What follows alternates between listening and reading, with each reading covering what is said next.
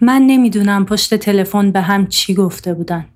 اما برداشت لیدا از مکالمه با پدرش این بود که می‌تونه دوباره طلاق بگیره. مستقل بشه. ترک کنه و بچه هاشو ببره پیش خودش. باباشم حمایت می‌کنه. احتمالا این برداشت مطلوب لیدا از صحبتهای اون مکالمه بود.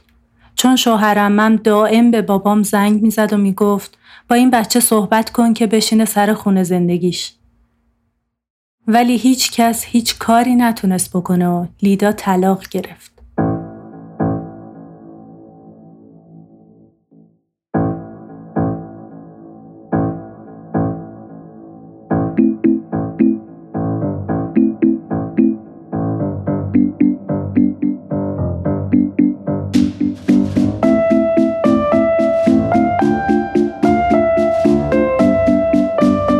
سلام به پانزدهمین قسمت پادکست سریالی تماشای پاندورا خوش اومدید. این مجموعه اسپینافی از پادکست کافه بزرگسالی به قلم و آهنگسازی مسعود هیدریانه اگه قسمت های قبلی رو نشنیدید پیشنهاد می‌کنم از ابتدا شروع کنید. چون داستان این مجموعه به هم پیوسته و مرتبطه.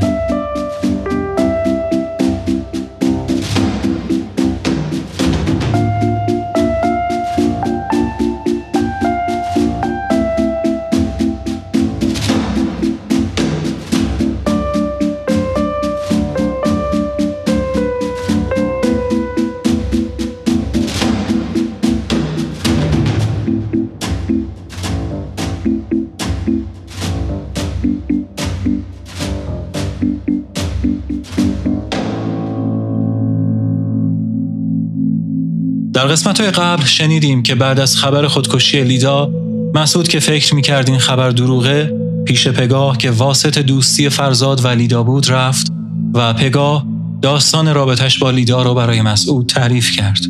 فهمیدیم که پدرام برادر پگاه عاشق لیدا میشه ولی پدر لیدا رضایت نداشته. شرایط روحی پدرام اونقدر بد میشه که پناه به هروئین می‌بره. پگاه با همسر آینده پدر لیدا صحبت می‌کنه تا واسطه بشه و کاری براشون بکنه. داستانی که اون خانم برای بابای لیدا تعریف می‌کنه معنی بیفتی داره و بابای لیدا در عین نارضایتی قبول می‌کنه این دو نفر با هم ازدواج کنند. بعد از ازدواج لیدا و پدرام و پگاه با منصور این دو زوج وارد بازی های قمار میشن اما نه تنها موفقیتی به دست نمیارن بلکه توی این بازی تومه حرفه ها میشن و حسابی قرض بالا میارن. پگاه و منصور از هم جدا میشن. لیدا و پدرام با فروش بخش عمده ای از اموال لیدا بدهیشون رو صاف می‌کنن. لیدا بعد از طلاق و رجوع اولش به اعتیاد کشیده میشه و کار اونقدر بالا می‌گیره که پدر پدرام به کمک پدر لیدا هزانت دوتا بچه لیدا و پدرام رو می‌گیره و پدر لیدا بعد از هفت سال بالاخره به دخترش زنگ می‌زنه. قسمت بعدی یعنی شانزدهم آخرین بخش از این سریال خواهد بود. حالا بریم که ادامه ماجرا رو بشنویم. تماشای پاندورا قسمت پانزدهم باز هم شب خیر.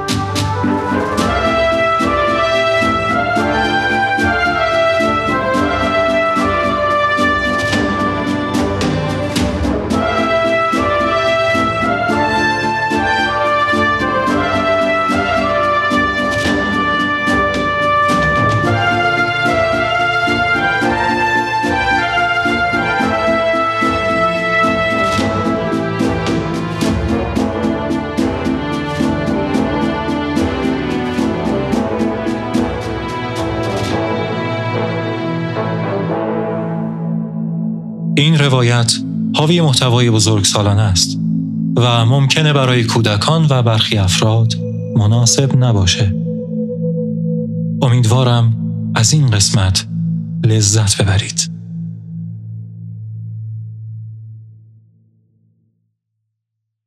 هر چیزی که می‌شد رو تبدیل به پول نقد کرد و با چند میلیون پدرام و بچه ها رو بیخبر گذاشت و رفت. شیش ماه بعد شوهرم من بر اثر حمله قلبی افتاد بیمارستان و یکی دو ماه بعد فوت کرد. با طلاق دوباره لیدا داستان همیشگی پدرام شروع شد. مواد زدن تا مرز اووردوز. ولی این دفعه نه توی پارتیا و مهمونی های با کلاس بلکه توی خونه خودش تنها سر یه جریانی من و بابا با هم شکراب بودیم زیاد اون طرفی نمی رفتم. گاهی فقط زنگ می زدم.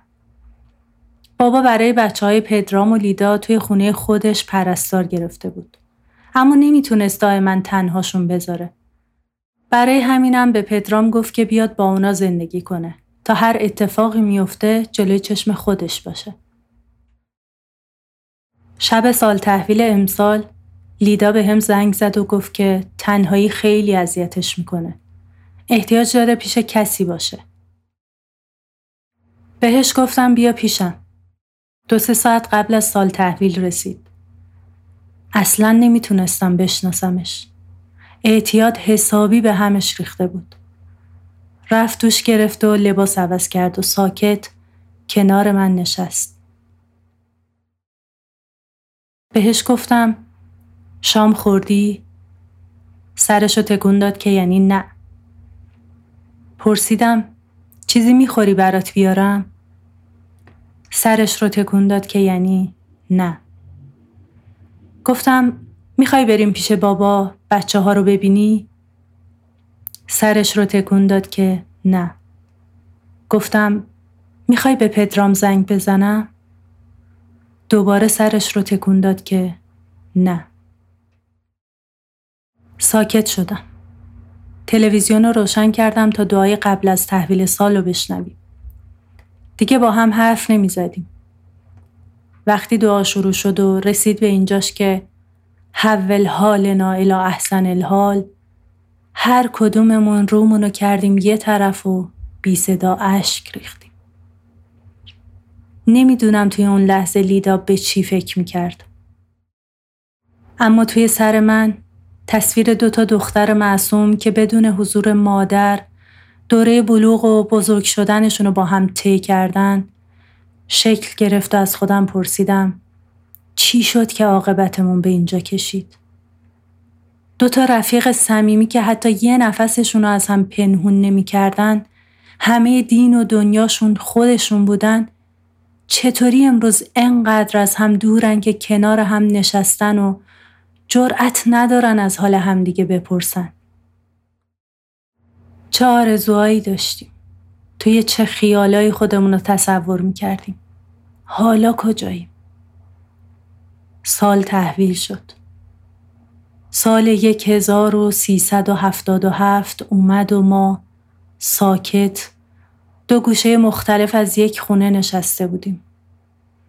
اما اشک و بغز اجازه نمی‌داد تا به هم تبریک بگیم اصلا این سالی که گذروندیم و سالی که منتظرش بودیم چه تبریکی داشت اون شب غمگین ترین جمعه همه عمرمون رو با هم گذروندیم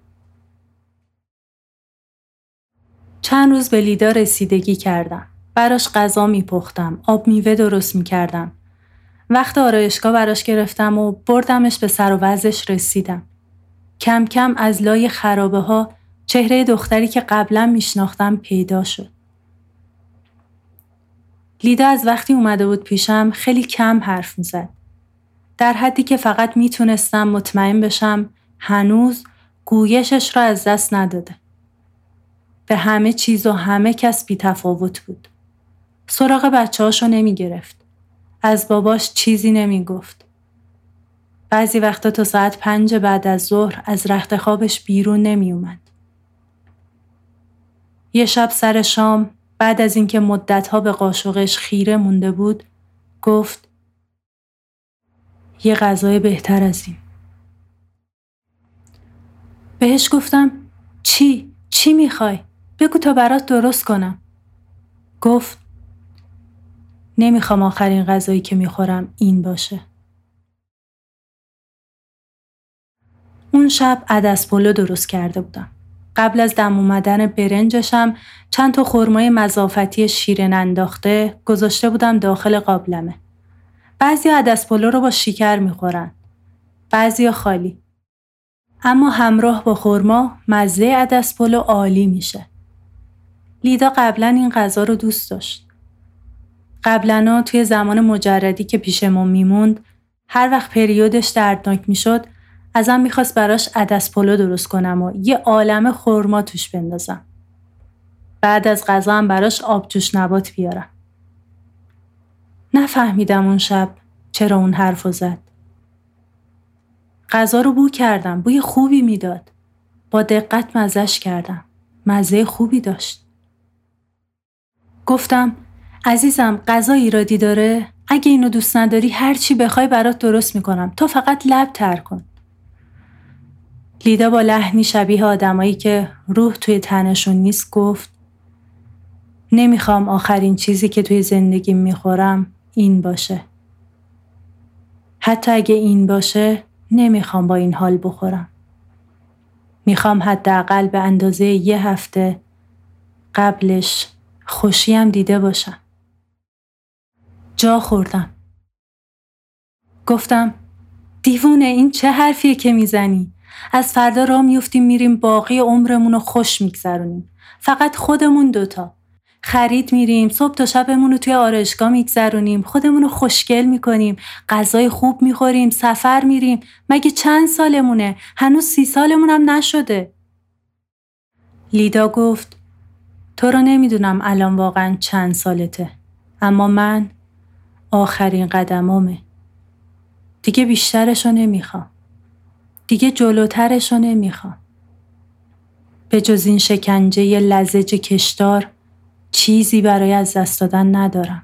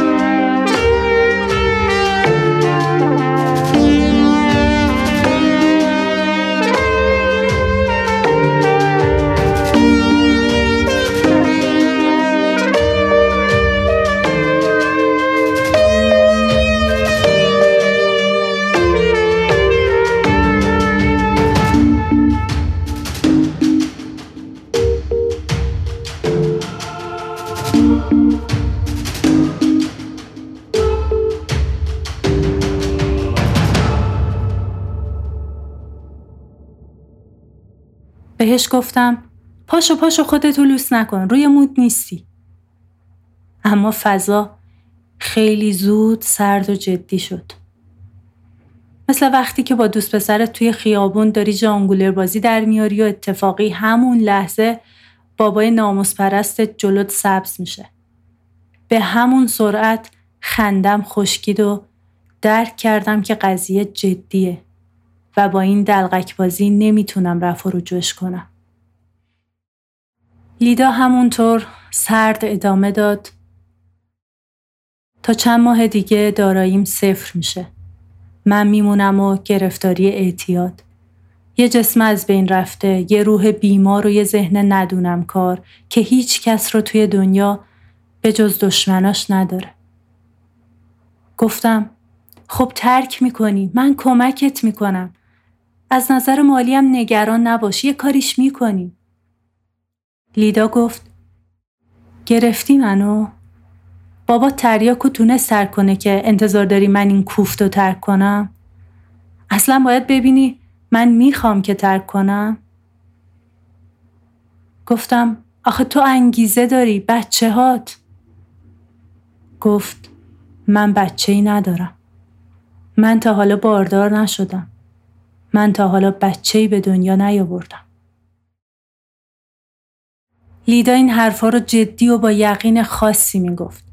فهمیدم که وضع بیشتر از چیزی که به نظر میاد خرابه. لیدا ادامه داد چند روز پیش به داداشم زنگ زدم تا صدامو شنید به هم گفت برم بمیرم چون باعث مریضی و مرگ باباش شدم. بهش گفتم خودم هم همینو می‌خوام و بعد گوشی و قطع کردم. این میسوزونتم که می‌دونم راست میگه. حق باهاشه. نمی‌خوام یه ذره یه ذره خودم رو خلاص کنم و باعث درد سر همه بشم. باید یه دفعه برای همیشه با عواقب کاری که کردم روبرو بشم و تاوانشو بدم. لیدا یه آه طولانی کشید و مدتی ساکت بود. بعد انگار دوباره برق به موتورش رسیده باشه ادامه داد. پول قبر و مراسمم هم کنار گذاشتم تا وبال گردن کسی نباشم. اما قبلش می‌خوام یه سهم یه هفته ای از خوشی های دنیا برده باشم. حداقل این مقدار و زندگی به هم بدهکاره. در آخرین تلاش های ناامیدانم برای نپذیرفتن حرفاش گفتم یعنی واقعا هیچ امیدی به خودت نداری؟ گفت من شرف و آبرومو بازی دادم. بازم می‌کنم. به شوهرم خیانت کردم. بازم می‌کنم. به خودم آسیب رسوندم. بازم می‌کنم. به زندگی بقیه آسیب رسوندم. بازم می‌کنم.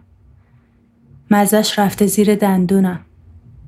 دیگه یه آدمی نیستم که فقط گاهی گناه می‌کنه. یه گناهکارم که فقط گاهی می‌تونه جلوی گناه کردنشو بگیره. با قصه ای که همه وجودم رو می‌گرفت گفتم از خیانت تا حالا چیزی نگفته بودی. لیدا گفت یعنی تو نمی‌دونستی؟ یه فکری که همیشه توی ذهنم بود اما دلم نمی‌خواست بهش توجه کنم جلوی چشام اومد. گفتم منصور. با سر تایید کرد و گفت اولین بار. بعد با شرخر. بعد چند نفر دیگه. هیچ وقت شده بود منصور تو رو با بازیکنهای غیر حرفه‌ای تنها بذاره؟ سرم و انداختم پایین و لرزیدم. چون این همون کاری بود که بعدش دیگه حاضر نشدم با منصور توی یه اتاق بخوابم. اون موقع منصور هرچی گفت که عمدی نبوده و قصدش اونی که من برداشت کردم نبوده باورش نکردم و حالا می‌دیدم که حق داشتم. جلوی لیدا له و مچاله شدم. انگار جلدم موند و خودم توی خودم ترک خوردم و فرو ریختم. دیگه هیچی نگفتم. دیگه هیچی نگفت. یکی دو روز بعدش فرزاد رو دیدم. وقتی صبح بعد از اون شب قضیه رو به لیدا گفتم فکرم این بود که ممکنه یه شروع تازه رو براش رقم بزنم. اما پس ذهنم می‌دونستم که دارم بهترین شام آخر زندگیش رو بهش میدم. یه هفته ده روز حال لیدا بهتر و بهتر شد. حتی تا حدی به زندگی کردن فکرم می‌کرد. یه بار راجع به بچه هاش حرف زد و گفت که دلتنگشونه. اما قبول نکرد که بریم و اونا رو ببینه. چند روز بعد وقتی دوباره مودش افتاد بچه هاشو انکار کرد. از اتاق بیرون نیومد. شام و نهار نخورد. مصرفش را هم برد بالا. یه ساقی داشت که براش جنس می آورد خونه تحویل می‌داد.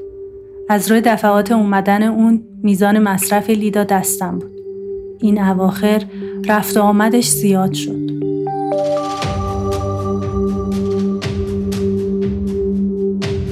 پادکستی که تو این هفته می‌خوام براتون معرفی کنم مثل تماشای پاندورا یه پادکست داستانی و سریالی هم هست به اسم سیپینس این پادکست توسط امیر نیرزاده نوشته و تولید شده و خودش هم یکی از خانشگران این پادکسته برای اینکه یه حدودی از محتوای این پادکست دستم بیاد. از فصل دوم قسمت دومش به نام هویت رو گوش کردم و خیلی لذت بردم. هم از متن هم از اجرا و هم از فضاسازی. کیفیت پادکستم خیلی خوب بود و به احتمال زیاد این پادکست رو توی لیستم می‌ذارم تا حتما همش رو از اول تا آخر بشنوم. به شما هم توصیه می‌کنم که این پادکست رو گوش کنید. پادکست داستانی سریالی سیپینز. به نویسندگی و خانشگری امیر نیرزاده.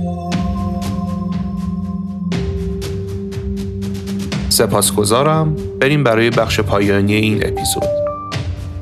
ارادتمند شما شنونده عزیز من مسئول هیدریان هستم.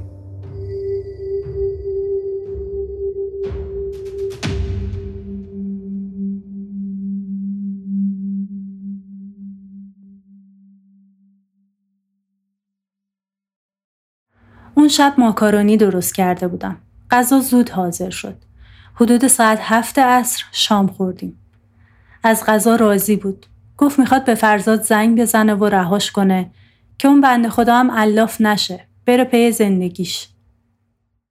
کلافه بود. انگار که کرم زده باشه دائما دستاشو به هم میمالید و ساعت رو نگاه می‌کرد. ساعت هشت شد. شب بخیر گفت و رفت توی اتاق. اما سری برگشت بیرون. از من دلیل سرسنگینیم با بابامو پرسید که بهش گفتم چند شب قبل از فروش و واگذاری کندو با همهشون گلاویز شدم. گفت حیفه که بابات پیشته و باهاش کم حرف بزنی. قضیه رو درستش کن. بعد گفت یه سری چیز میز توی کیف مشکیه هست. مال توه. فردا که اومدی برش دار. من کلا از وقتی لیدا اومده بود پیشم سینجیمش نمی کردم و پی خیلی از حرفاشو نمی گرفتم تا با هم به مشکل نخوریم. معتادای هروئین خلق بیقرار و هجومی دارن. زود جوش میارن. اینو با پدرام تجربه کرده بودم. لیدا دوباره شب به خیر گفت و رفت توی اتاق که بخوابه. چراغ خاموش کرد. اما چند ثانیه بعد دوباره در رو باز کرد و توی چارچوب در ایستاد و گفت می‌دونستی من وقتی با پدرام ازدواج کردم دختر بودم؟ هاج و واج نگاش کردم. اول از فکرم گذشت اینم از پرت و پلاهای همیشگیشه. لیدا حرفش رو تایید کرد. باکره بودم. من و پدرام قبل از ازدواج مثل زن و شوهرها نبودیم. قیافه گیج و منگ من مثل یه سوال زنده جلوی روش بود و انگار بهش می‌گفت بگو بگو خب یعنی چی این حرف؟ لیدا سرش رو انداخت پایین و یه خنده تلخی کرد و گفت بعضی وقتا اگه جای یه مثبت و منفی رو توی معادله اشتباه بگیری به جای خوشگذرونی سر و کارت با پایه تخته. ممکنه همون علامت ساده ریز و کوچولوی مثبت یا منفی بد اثری توی زندگیت بذاره. وقتی زن بابام قصه که تو براش گفته بودی و واسه بابام تعریف کرد من اولش قسم خوردم که ما هیچ کار غیرقابل جبرانی نکردیم. بابام گفت فردا میریم پزشک قانونی. تست بکارت میدی. زن بابام گفت نه. این کار توف سربالاست. آبروی دخترتو می‌بری.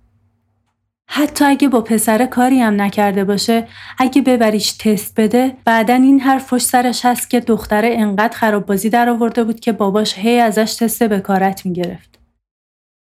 می‌خوای پشت سر خودت و دخترت همینو بگن؟ بابام تو چشمای من یه نگاه کرد و گفت خوب گوشاتو واکن. بفهم چی ازت می‌پرسم. بفهم چی به هم جواب میدی. اگه قرار باشه بین خواستگاری اومدن این پسره قزمی تو تست پزشکی قانونی یکی رو انتخاب کنی انتخاب چیه؟ من و پدرام واقعا کاری نکرده بودیم. کل ماجرامون در حد بوس و بغل بود. یه مثبت منفی کردم و گفتم خواستگاری. هنوز ری خواستگاری و کامل نگفته بودم که پشت دست بابام توی دهنم بود. اون روز خیلی کتک خوردم. ولی پیش خودم این حسابو کرده بودم که انگ خوابیدن با شوهر آیندم که همه فکر می‌کردن عاشق و مشوقیم بهتر از انگ دستمالی شدن توسط یکی از پسرای فامیله که بعدا قرار هر کی بره سر خونه زندگی خودش. اینجور خاطرات واسه پسرا افتخاره. واسه دخترا داغ ننگه. خودم هم می‌دونم بدترین محاسبه زندگیمو کردم. اما گذشته ها گذشته. دیگه چیزی رو نمیشه درست کرد. با حالتی شکه بهش گفتم ولی من فکر می‌کردم لابد شما هم مثل من و منصور خیلی پیش رفتین. یعنی اصلا غیر از این حالت رو هیچ وقت تصور نکرده بودم. لیدا گفت منو توی لباس خودت دیدی. با ذهن خودت از طرف من فکر کردی. ولش کن دیگه. گذشت. بعد ساعت رو نگاه کرد و دوباره شب بخیر گفت و رفت تا بخوابه. فرداش صبح جایی کار داشتم. از که اومدم خونه دیدم هنوز لیدا از اتاقش بیرون نیومده. غروب شد. ساعت هشت شد. بیرون نیومد. قبلا هم پیش اومده بود که لیدا سه چهارم روزو بخوابه. با خودم گفتم دیگه 24 ساعت خوابیده. نگران کننده است. در اتاق باز کردم. چند بار صداش زدم. لیدا لیدا لیدا جونی خوشگل خانم عزیز جونی جواب نداد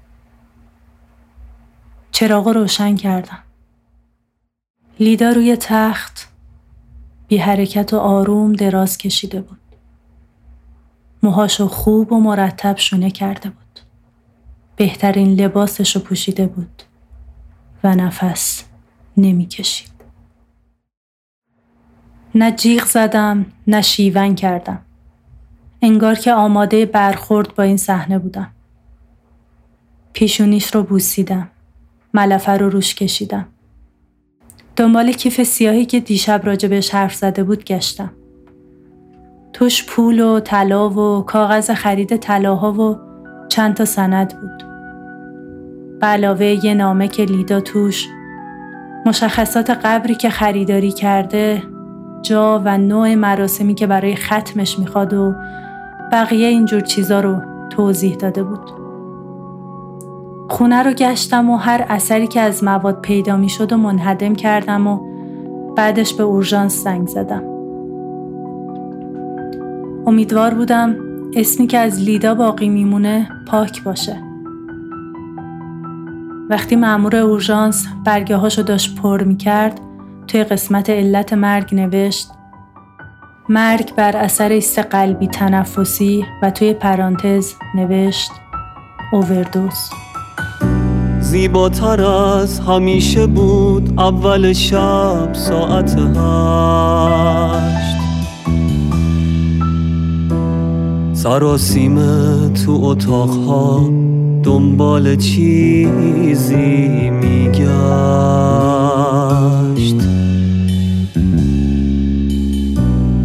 امیدوار بود بهونه ای رو جا گذاشته باشه. ای کاش می‌شد با بهونه ها به زندگی برگشت. کاش اشکال نداشت که بی برگ شدن زود شاخسار سبزی که آبروی دشت بود. کاش می‌شد با ببخشید شروع کرد.